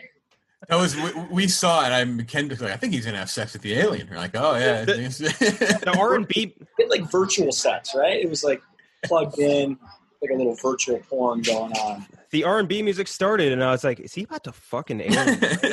what is happening here? It is unreal. um, actually, wait, we'll we'll do one more. Cash Truck is coming out next year. The Guy Ritchie movie. Is there anything you can you get a little That's insight? right, He just had the right. Gentleman this year, which is fucking awesome. Yep. Yeah, I, I, I love the gentleman. How good was the gentleman? Oh, it's awesome, It's so good. so cool. You know, Guy, Guy Ritchie, he can't. I mean, that guy can't miss. I, he is. I tell people like, there's no filmmaker like that on the planet. He's got the biggest balls, and, and he's also so smart and measured the way he, he makes films. I- I just love his filmmaking style. I love everything about it, uh, and I'm super excited for this one. I can't give away too much, but it's going to be good. All right. Um, Outpost. This is weird. We haven't said this yet. And I actually didn't notice you said at the beginning of the interview. Not just on demand July 3rd, but where theaters are open, this thing will hit theaters as well. Scotty, thank you very much for joining us. We appreciate it. Hey. Either buy, rent Outpost, or go see it in theaters. Thank you so much, man. Thank you for having me, guys. Of course. Take Of course. care, man. Thanks, man. All right, big thanks to Scotty Eastwood again. He did it from a restaurant, and he had better Wi-Fi than most people we've talked to so far in quarantine. I don't know. How, It's amazing. I don't know how you figure that out. Um, all right, let's talk about this movie. Eurovision Song Contest, a story of Fire Saga. Two small town singers chase their pop star dreams at a global music competition where scheming rivals, high stakes, and onstage mishaps test their bond. Uh, it is based off of Eurovision Song Contest. We've talked about it on this podcast before. Very much worth a YouTube rabbit hole. I I love Eurovision Song Contest. Uh, the the viral YouTube videos every year are very funny. Um, not not even funny. They're just fucking cool. Some are funny, some are cool, some are just good music. And they've spawned a lot of great things over the years as well. Um, and once you fall down, you start kept picking up on some catchy things. You'll continue to watch. Um, so uh, they made a movie about it, kind of. Hmm. So it's obviously much more satirical, uh, starring Rachel McAdams and Will Ferrell in the lead role. Will Ferrell plays a character Lars Eric Song, Song Eric Song. Rachel McAdams plays a character uh, Sigrid. Pierce Brosnan is in it as old Pierce Brosnan, like the same character from The World's End, uh, the uh, Simon Pegg movie, basically, just with a different accent. Dan Stevens, one of Ken he's Jackson's aging. favorite actors. He's aging like a fine wine too. He is. So two, two people in this movie He looking. does. Looks Ugh. fucking great. Uh, Demi Lovato's in it for a little while. Uh, Graham Norton makes an appearance. Graham Norton, Love him. probably the best celebrity interview there is. Oh, I think like hands down, easily Yeah. number one. I, I maybe there's like room for someone else, but to me, he's the goat. He's the best celebrity interview out there. Any interview clips you find on YouTube that are actually interesting are usually typically Yeah. from the show. Always. I mean, Graham Norton can have three of the biggest names in the world and somehow find a way to talk about something that no one else would bring up, and and they mesh, and it's it's yeah. Graham Norton is is the fucking king at that. Uh, this movie, uh, it's interesting. I rewatched it. I, I felt a little less enthusiastic about how much I. So I watched it after I watched the politics movie. So it was a nice breath of fresh air. I think it's it, it comes down to this: when they're singing in this movie, I really enjoy it. I like anything in this movie that involves music. I think the music is, for the most part, all very catchy. It's enjoyable. It's fun. It's kind of what they tried to do with, I want to say, the third Pitch Perfect. What was the Pitch Perfect where they went to like the- USO is a third one. yeah, but way better in terms of the music. Like it just it just vibed, and they had a couple like montage songs. Like it was cool. I like that.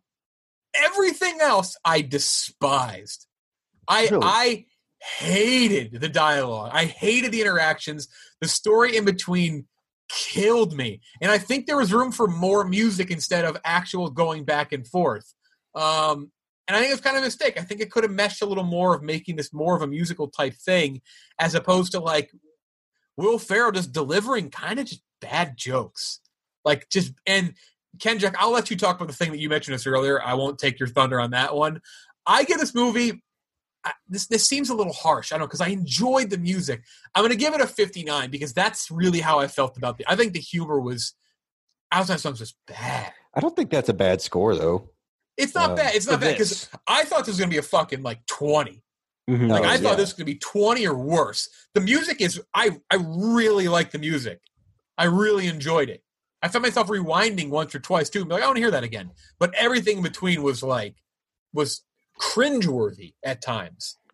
Um I, I- and it just like I know it was bad improv, but I, I'll let Kenji. I'll let you go next because I want you to bring up the thing that probably bother, bothered me the most that I know bothered you. Yeah, it, it definitely bothered me, and I was able to suspend my disbelief for this. But the the the fact that they're supposed to be the two characters, Will Ferrell and Rachel McAdams in this, they're supposed to be the same age in this movie. Will Ferrell fifty two, Rachel McAdams forty one. The, and that's like the age difference wouldn't be crazy if they didn't look so much different in age. They look twenty years apart because Rachel Adams looks so good, which is crazy. And also the fact that um, what do you call? Pierce Brosnan is supposed to be Will Ferrell's dad. Pierce Brosnan is what f- fifteen years older than Will Ferrell if that, and looks better than Will Ferrell. Well, Which I is- thought no, I thought you were going to talk about the accents. Oh, I am going to get there. That's my okay, second okay, point. because So I was that's say, my that's, that's my problem. the age thing, I was able to totally suspend my disbelief for because it's comedy or whatever. But that's just something funny I noticed at the top. The second part, the accents were some of the absolute worst things I've ever seen in my life. Not just from Farrell and McAdams and Brosnan because they were all terrible. I don't know what accent they were trying to do, but they kept slipping in and out of it throughout the movie. Right. They were like they would go into like that semi sort of like Nordic accent and then just go back to English, like just straight back to English throughout. And that's fine, but whatever. But every other character also had this weird generic European accent where like they did, were in like local to wherever country they were. Like the Greeks didn't have Greek accents, French didn't have French accents. Everyone just had this like generic, it's English but sounds a little bit different accent, like almost Britishy, but not. Like it was deranged. I couldn't figure that out. And that wouldn't be that big of a deal, but I think that that really hurt a lot of the comedy throughout this. And I agree, you nailed both my points, by the way, Jeff, in that I think this would have worked better if it was a more endearing musical and like more about the music because the music was legitimately great. Like I love like the the the what do you call it? Like the combined sing or song off or whatever they called it. Right. Like where they're all singing Cher and ABBA and all this shit. That was fucking awesome. That was a great scene. And I would have loved it if this was like a more earnest movie. But I think they tried to toe the line between being a comedy and being like a more like a, like I said before, like a more earnest movie. And I think by half-assing both, they kind of failed at both. They Like- should have whole-assed one way. What what do you score it? I scored a sixty-seven. Okay, so my here's my thing. Eurovision in general is can be funny because it is so extravagant and over the top. And what like think about Step Brothers for example. When he sings in Step Brothers, it's funny, but it's serious, and that's like you can be funny in this movie without making a mockery of like of every perform. Like they just went, I think, a step too far in each one. Like the main performance, like I get like the hamster wheel bit is like that's kind of the big joke there, but I don't like it, it's it overplayed what I thought was funny because it was like a it was a good performance and it was enjoyable but also funny at the same time. Which is again that goes back to like Step Brothers. Like it just felt like they they they took everything one step too far. And the accents thing, it's that's the other thing is that like I can like we love Death of Stalin. It's like if there's any comedy we've talked about more than than that, there's no. Let me rephrase that. There's no comedy we've talked about more. I think that we've reviewed since we started this podcast and Death of Stalin. And they're the way they handle accents in that movie kind of makes it funny. It's not really addressed. They just don't have accents. They have their normal accents. And if this one, if they like slipped in and out of accents and shit, that'd be funny. But it's like the jokes kind of play off that and it, it just it's overplaying their hand on so many things that it just kind of derails what could have been really good. And I don't even know, and we'll take we have an audience question about Will Ferrell. I'm not even sure that it was the fact that Will Ferrell was in it. I just think it was like one thing too much on each joke and each bit they tried to play out. True. Uh, give me give me your thoughts. I didn't think this was a funny movie, but I liked it a lot. It it, it was um Yeah. it, it felt like a vibe movie. it, it, it, it was a good vibe movie. It was just a very good vibe of a movie. I give it a 65 because the the comedy for me I think was based around like the quirkiness of Nordic people, specifically Icelandic people, and I think maybe some of the dialogue came from that because you know, I mean, they're they're speaking English, but it, you know, it's like really a natural phrasing and thing. I think that's where we were supposed to find the humor.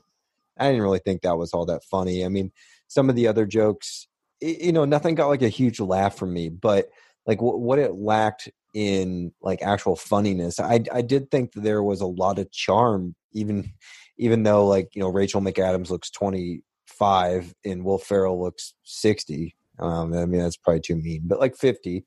Um, I thought there was a lot of charm between their two characters, and I thought this movie had a lot of heart, and it made me feel really good when I was watching it. And the, I thought the music was great. I loved the song at the end.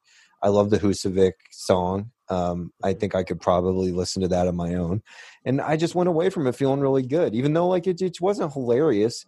Um, I liked the characters enough for me to kind of just enjoy it as just like this quirky, I mean, romantic comedy almost like not even comedy, just rom, something. I, I would think I would have enjoyed this more just as a general story. Just and I'm kind of mad that they try to in, inject so much comedy into this because that comedy failed and it, it kind of detracted from what I think was a pretty entertaining story. Right, and again, the music in this is so good, and like I agree with you, too. The last, the Husavik song, I think the song, uh, the song off, and the Dan Stevens songs, which Dan Stevens, by the way, in this movie, sex pot, absolute sex pot amazing. He's the only one that attempted an accent and actually succeeded. And he also just was singing tremendously. I'm assuming that was his real voice because he has the pipes. And and I, I thought that yeah, and I, I thought the, the the Russian I mean I that that whole that was really one of the only jokes that really landed for me was Yes. how how animalistic his sexuality was because I think a lot of it's based off of I think a lot of it's you know based off of like European stereotypes to some extent. And I do like how they cut the British out of this movie, like just pretty mm-hmm. quickly by saying nobody likes the British because we have too many movies with British people in it. So I do appreciate how like it, it focused on other European countries, but a lot of the humor is based around that. I thought that was something that actually did land because like his love being compared to like a lion or whatever, mm-hmm. was- like that was be like that. That sounds like like that sounds Russian to me. I don't know. I've never been there. This was like that Venga Boys Euro pop shit, which I adore. I like you. Are you are you a Venga Boys guy, Tro? No, The Venga bus is coming, like the Well, I know, I know, Six uh, Flags song. I, I know what that is, but I, I don't know like if I'm a Venga Venga Boys guy. I'm a Venga I- boy. I like Vink Boys. I don't know, but, I don't know if I've heard any of their songs other than do do do do do do do. It's so catchy though, isn't it? That's what I'm saying. But I love that sort of shit, and I think that they did. I agree with you. They captured that weird European stuff well, and they weren't too sticky about it, right? Like. I think they were able to satire without going overboard. I, I, I just I, I wanted I would love to know how this like came about. Like, what is the purpose here? Like, was it to make it this a musical thing? Or was it to make it a comedy with music in it? Because it's in this weird in between, and that's kind of why it doesn't really work. Like it works in some respects because the music is good, but like I think it doesn't know what it wants to be because so much of the music is well done and they derail it with bad humor. And I think that's it. Like if I were to say like if I were someone to say, give me give me two words, I would say identity crisis. Like it, it just doesn't know what it is. I, I got I, got up off the couch and I said I can't figure out the vibe for this movie. That was the, my No, that was like my one sentence review for it. I was like I, I just couldn't catch a vibe because they tried so hard in two different directions. It, it was just good vibes though like i loved i loved the the uh, icelandic setting and everything like it made me feel really good it's just like like lo-fi beats to study to the movie I love Uh, that playlist. it, but I, I was also trying to figure out like who you know will ferrell wrote this and then I, I like i was kind of researching and I, I guess his wife who he's been married to for the last 20 years is swedish.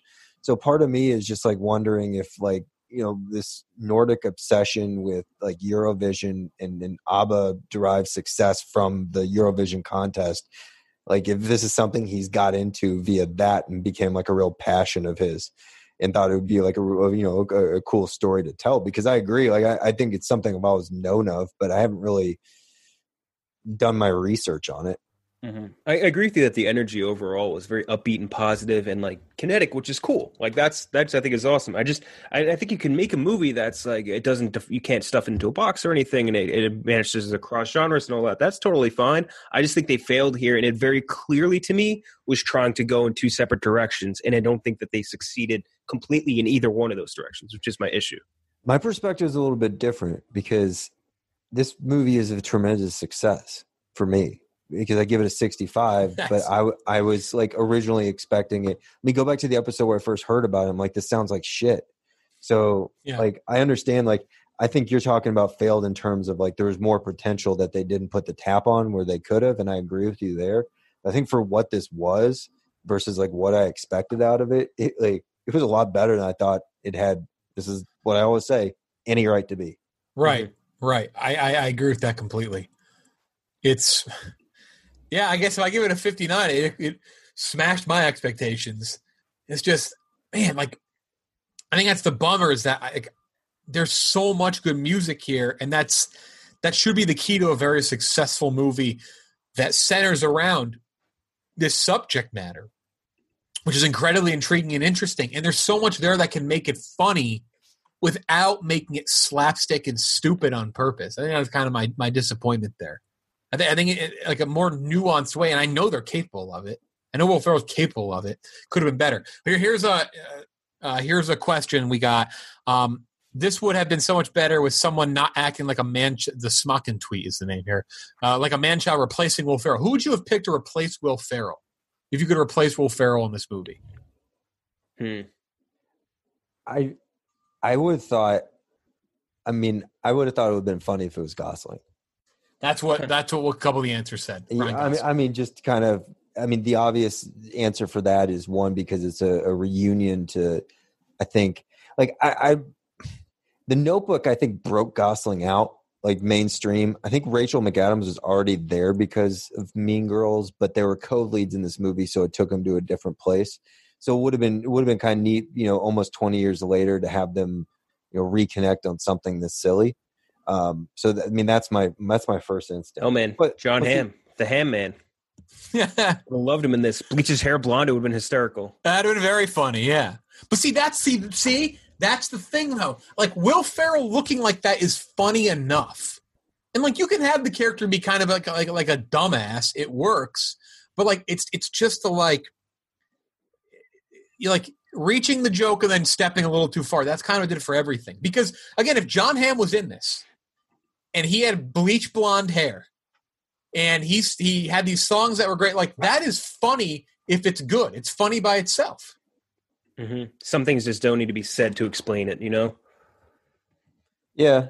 Uh, it's just you know what what like for example of like what I didn't think landed all that well is I like even the opening with the volcano god or whatever it was like I, I don't I didn't find that particularly funny. Um like I know it's supposed to be like you know an outlandish portrayal of like I think what Americans perceive Nordic pop music to be which is just kind of like upbeat pop beats with some some lyrics that you know don't really make that much sense. But I think they also like they also fused it with death metal or black metal or like Nordic death metal to like come up with the whole god thing. I I, I don't know. Like I, that that just felt like too much like. Tr- it, maybe it's like really like that, but it's just like too much to say. Hey, this is like this is where we are. This is a setting for this movie. But what, like what I thought did actually work was like once you got into the competition and started seeing like some of the personalities play off each other, and you got to see like you know that like the the you know maybe like what you consider to be cultural differences between like you know the, the dialogue for some of the European countries. But that was like a little more I don't know, like my speed of this movie because it wasn't really funny, but it was charming, and and I wasn't looking for like laughs at that point. I wonder what my expectations would have been if we hadn't seen Holmes and Watson last year, because Holmes and Watson was such a tremendous heaping pile of shit. And like most of Will Ferrell's work over the, I think we, we talked about this what two episodes ago or, or whatever. But Ferrell's work over the Ferrell, that is Will Ferrell's work over the last like three ish years has just not been great. I think that definitely tempered our expectations down a little bit. Maybe that played in its favor, right? Because we went into such lowered expectations. Well, yeah, I mean, yeah, I, I, one, I think you're right. I think also, I mean, also like when you see, like when I saw this originally, I thought it was going to be some like overly. And that's the thing is like I would rather get what we got, which is like a charming movie that maybe it wasn't all that funny, than like a movie that just went overboard with, Mm-hmm. you know, like the st- stupid shit, like stupid shit type jokes, like Club Vandersex from like Eurotrip or like whatever. I don't know like what they would do, but it, it it seemed it seemed to go the opposite of my expectations. Like I thought I thought it was gonna be like Eurovision, everything was gonna be just unbelievably like stupid, but it was there were some moments of that, like with the hamster wheel. But mm-hmm. other than that, I thought it was like a I thought it was relatively grounding and also like pretty charming. And most of that, by the way, is because of Rachel McAdams. Yeah. And I think Dan Stevens for me, I think Dan Stevens is the best part of the movie. But I, I also think it reminded me a little bit of Zoolander, with the exception of instead of him being a has been, it's him trying to break into the industry, right? Well, yeah. Uh, I, mean, I'm trying to think, like, because I almost feel like you can put. We've, I think we've had this discussion before, but I think like there's like three buckets you can put Will Ferrell's characters into. I think there's Mhm. like outlandish guy, like Ron Burgundy. Then I think there's idiot, like um, like, Dale. uh, Or, or- no, like he Ri- was- Ricky Ricky Bobby or um who like Ron Burgundy could either be idiot, but I'm thinking of like even even bigger idiot. And then the, the last one I think is like guy who means well and like I think like the other guys would fall into that. Like maybe Step Brothers like you're saying would be old school, stupid- maybe. yeah, old school. Like, and I think guy who means well, typically, like that's what I like out of Will Ferrell. Like when I go back and think about like, like, yeah, like Anchorman was funny at this point, but I thought like Step Brothers was a mixture of the stupid guy and guy who means well. I thought Other Guys was a guy who means well. I thought this was a guy who means well, and I think when Will Ferrell does that character, like, and he tones it down a little bit, like it's fine. I don't know where you put Ashley Schaeffer. Like, I think he's outlandish. I think there's Yeah. like a spectrum of like where you put those characters onto. But you know, like when Will Ferrell goes into his bag, I you know, I think we kind of know he's going to pull something out what we've seen before. The the difference is is it going to work in the execution? I thought it did here, um, but it also like uh, it could have been funnier. But I don't know what they would have done. It just it wasn't funny for me, but it was a, it was like an entertaining movie. again, it's like it's funny we talk negative about it, but I thought this would be such a farther. I mean, I I preferred this over the politics movie. So Well, of I- I releases. Wh- when I thought about it, like I, I thought it would be like I, I think you like left when we were just talking like to Ken Jack. Like I thought they were going to go the other way, like the Holmes and Watson type direction, just make Yeah. it overly stupid and like also like overly sexualized. Like there's some sexual innuendo and jokes in this movie. Um, but like you know, I thought like it was going to be like Eurovision, right? And they're going to do like you know have like Freaky the Italian guy come out, yeah, like just like overly sexualize it and just go like like one way with the stereotypes and like I think I think the European stereotypes can be funny as long as they're more subtle when they're just you know Euro trip twenty years later, maybe not. Yeah, We didn't get that, so that's fine. Like I thought this was going to be like Balls of Fury or something. That was my expectation, sort of after seeing the trailer. But again, blew those expectations Balls, away. Balls of Fury. Oh my god. What a god. picture! What a picture! Um, all right. Audience gives the movie a 51, so they hated it more than we did. 51, 59, and then you guys gave it a 65 and a 67. Mm-hmm. Divided by four, that's a 60.5. Not buttered, but a lot higher than I thought it would be. It's fine. It could have been a could have been a lot worse. All right, let's do a draft. Let's do a draft. Uh, favorite or best? We'll say fuck it, best. Whatever. I don't give a shit. It's a draft. Best movie themes. Audience gets first pick, then Ken Jack, then myself, then Trill, then it reverses. Oh fuck, no Star Wars for me. Huh? Okay, so theme. Yeah, it's the first pick. Theme. this doesn't mean you like so. It's got to be like the theme. So for oh, so let's make a ruling. Imperial March that doesn't count, right? It's not the theme No. song. No. Bond, and what do we say about Bond theme? I say it's just the regular Bond, like the generic re- theme. you can't pick a Bond song. It's the Bond theme. Yep. All right, just had to clear it up. Audience pick Star Wars, obvious pick off the top.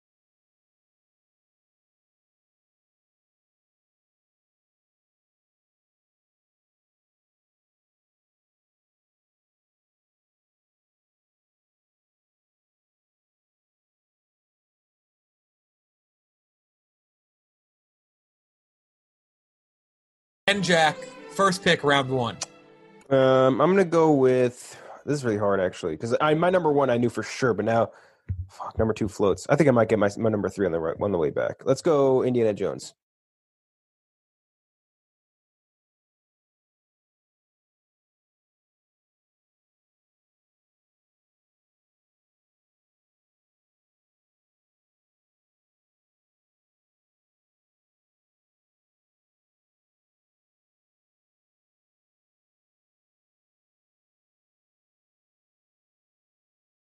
Going to be.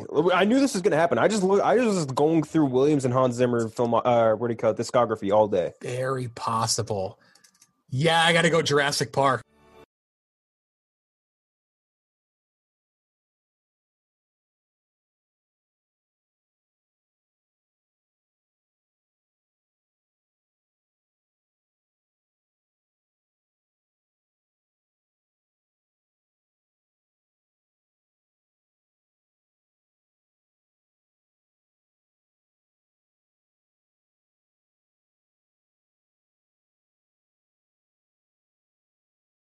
It's which is uh, there's another Williams one I almost wanted to pick, but we we got to stack it for the draft. So I think I'm going to get my other one. Trill.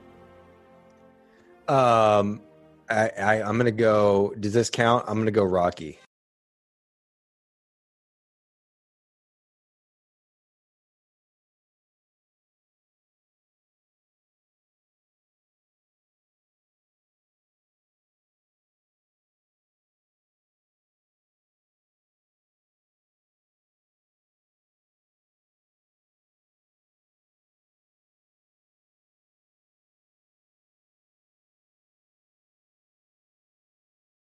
Yeah. Um, and then very. uh, Do I get the next pick? Yeah, you do. First Mm-hmm. pick round two. Very simply, I'm gonna go Jaws.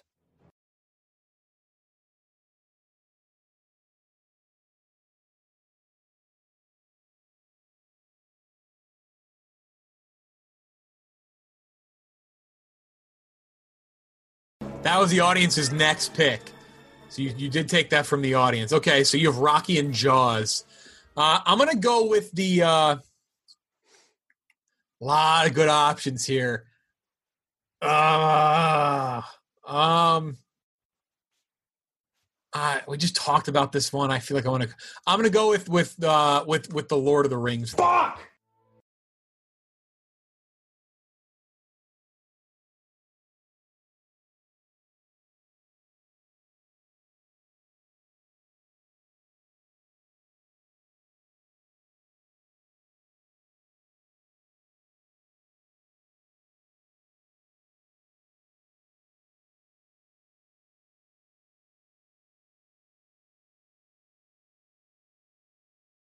Listening to them, or I'm like, all right, let me go back through. I'm like, you know what? damn it. This is so fucking good. And we are, by the way, people have asked if we're gonna we are gonna review those. I just I don't know when. I'd rather And they're know. so long, man. You got to watch the extended versions too. They're so good. we we're gonna we are gonna do the Lord of the Rings movies back to back to back, not the fucking Hobbit. no, Fuck definitely the. Hobbit. For we sure will do the original Lord of the Rings. Like it's probably pound for pound best trilogy of all time. So we will we will do those at some point. I just don't Mm-hmm. know when. I want to find a way to do those and like have it be like a good like three straight episodes of like stacked stuff. Um, KenJac, who Fuck, who- man. you got? I, I screwed you there. I really thought I was going to get two these two back to back, but I guess I'm not. I'm going to go with um, uh, let's go Pirates of the Caribbean.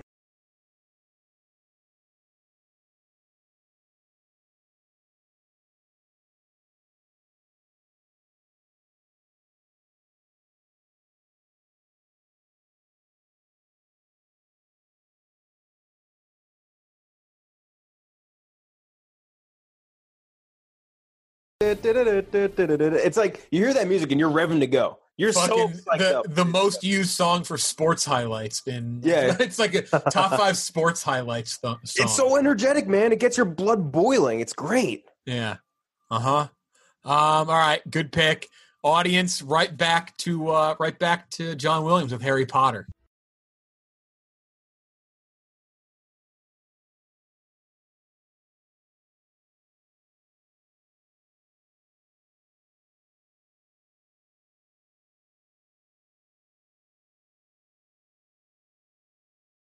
Man, I'm getting leached here. They're killing you. They're killing you. Uh, and then in the next position, they're taking Mission Impossible.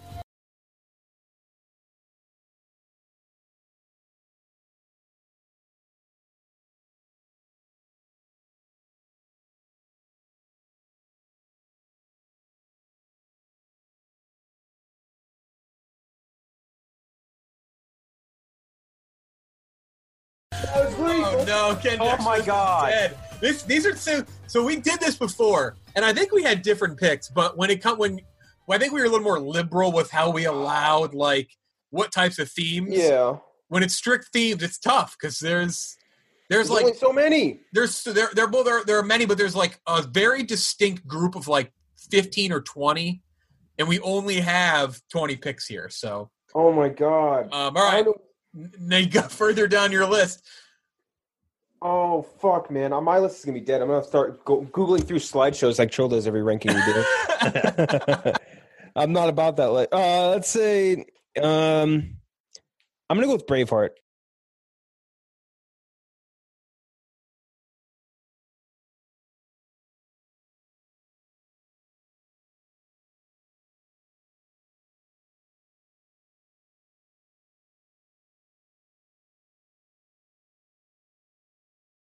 I love Braveheart soundtrack. I don't care what anyone says. That's one of the best themes I've ever heard.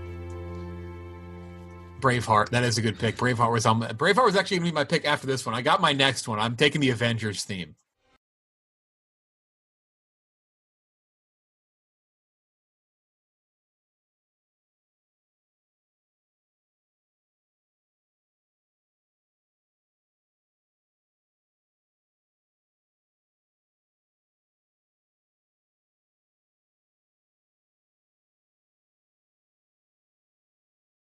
Breadwinner, but yeah.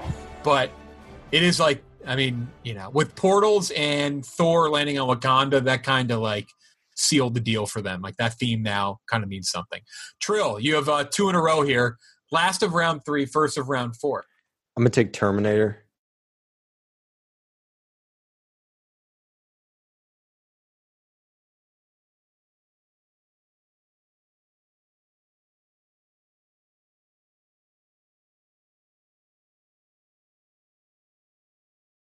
The only consistently good thing throughout that entire franchise. Is that's music. And then I'm gonna take Halloween.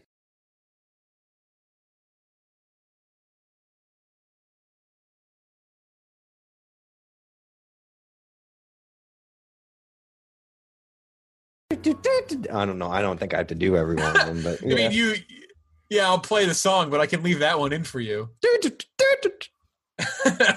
um, my next I'm going to go with uh, Tim Burton Batman.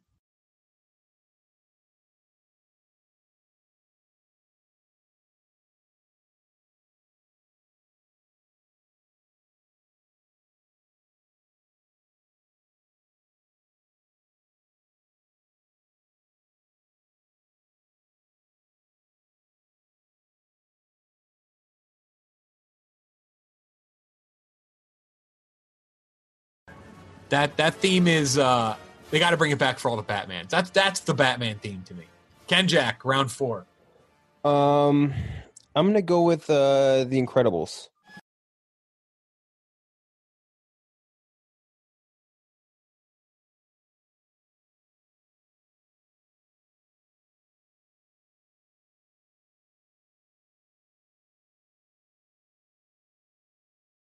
My list got fucked, dude. My list got fucked so bad by being leached three times. Damn it, man. Okay, Incredibles. Incredibles, I like that. Toy Story is the audience's pick.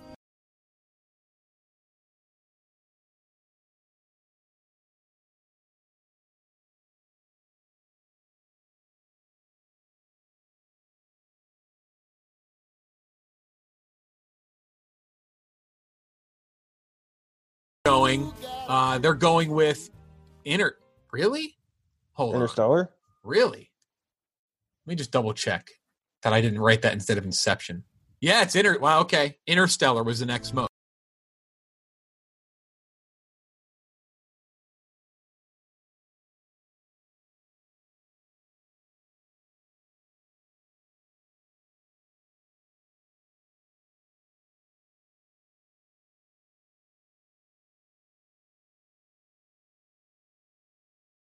Maybe a reach. The, the weird thing about some of Han, Hans Zimmer's stuff is like it, it's not necessarily like it's a really catchy theme like a John Williams thing. It's like an atmosphere builder, right? Like it's not. It's like bringing you into whatever. It's lending so much to the scene, right?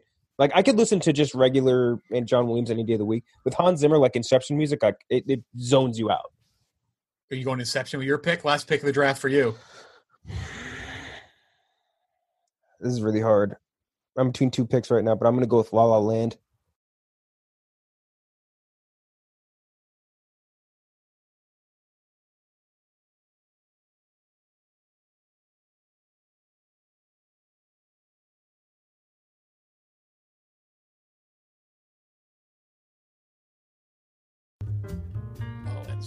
Uh, my last one's between Back to the Future. So I'm going to take Back to the Future.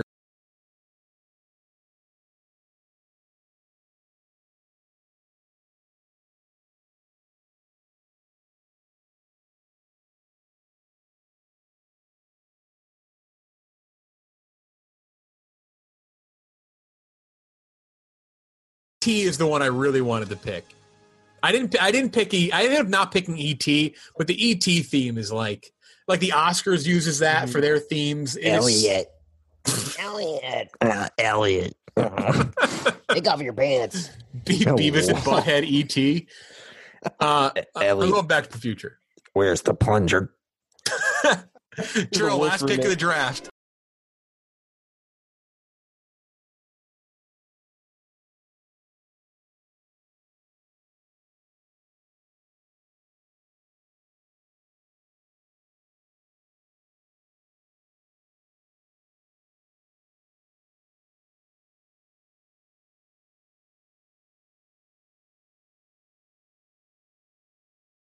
Wanted to play it here. Yeah.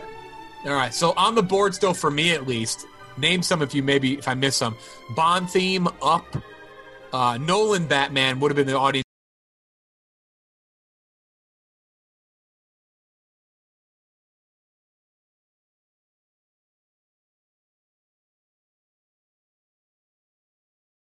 I'm surprised Trill didn't take it. Yeah, I didn't. I don't know. That's like a song that was played in the movie. I don't consider it a theme. That's fair. That's you got fair, Rocky, yeah. Jaws, Terminator, Halloween, E.T. Trill. I got Jurassic Park, Lord of the Rings, Avengers, Burt, Burton, Batman, Back to the Future, KenJac, Indiana Jones, Pirates, Braveheart, Incredibles, La La Land. Audience is a very strong list. Star Wars, Harry Potter, Mission Impossible, Toy Story, Interstellar. I think audience won this one. Audience is very good. Toy Story round four is a, is a steal. I mean, you've got a friend in me is like that's that you could probably you could, you could call that a top five theme. You can make the argument. It's Randy Newman.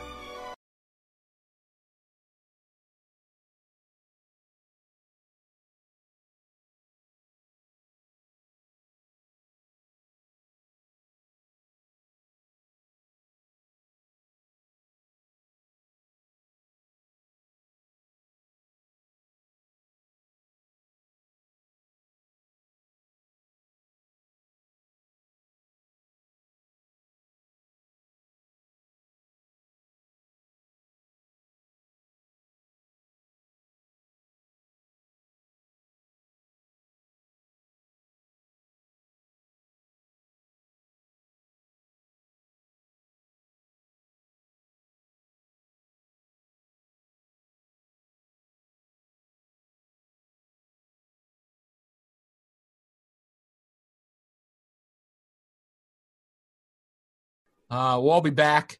Uh, it's on YouTube, Ice Camp Barstool YouTube, on Twitter, barstoolsports.com. Make sure to check it out. If not, if you're listening to this after that, go to YouTube. You can rewatch it. Please, they're hilarious. I promise you. If you want extra content from us, that is the place to go. They are very funny. I hate saying that we are funny, but I, I truly think they're very funny. So um, that's it for KenJac Trill. I'm Jeff Lowe. We will talk to you on Sunday. And have a good week at the box office.